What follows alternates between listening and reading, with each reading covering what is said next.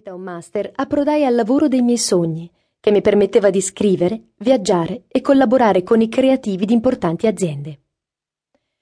Con la piccola società di comunicazione per cui lavoravo, avevo trovato il mio spazio nel magico mondo del cioccolato.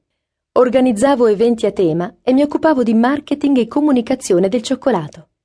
Sviluppai una passione e una conoscenza tali sul cibo degli dei da tenere degustazioni e corsi di assaggio in tutta Italia finché decisi di andare oltre. Mi specializzai in analisi sensoriale e iniziai a esplorare altre specialità, come il gelato, il caffè, i distillati e soprattutto il vino. In qualità di panel leader e trainer di analisi sensoriale di una delle maggiori realtà italiane del settore, ho condotto test sensoriali sui prodotti per tracciarne il profilo percepito e ho formato i giudici di assaggio nell'ambito di aziende alimentari.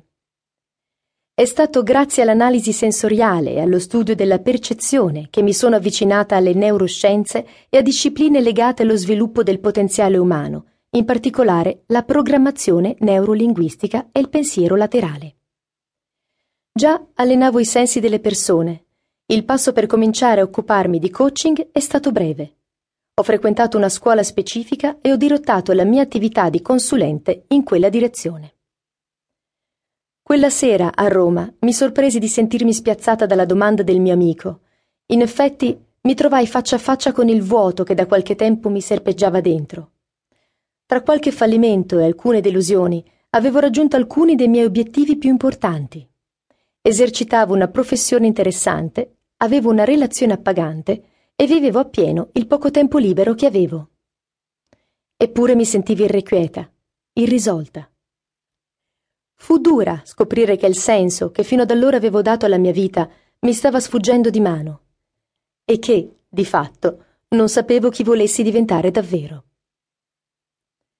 Chi vuoi diventare? Ora conosci parte della mia storia e sai su che base è cominciata la mia consapevole ricerca del senso della vita. Non credo sia un caso che oggi, grazie al mio percorso appassionato e tortuoso, io stia diventando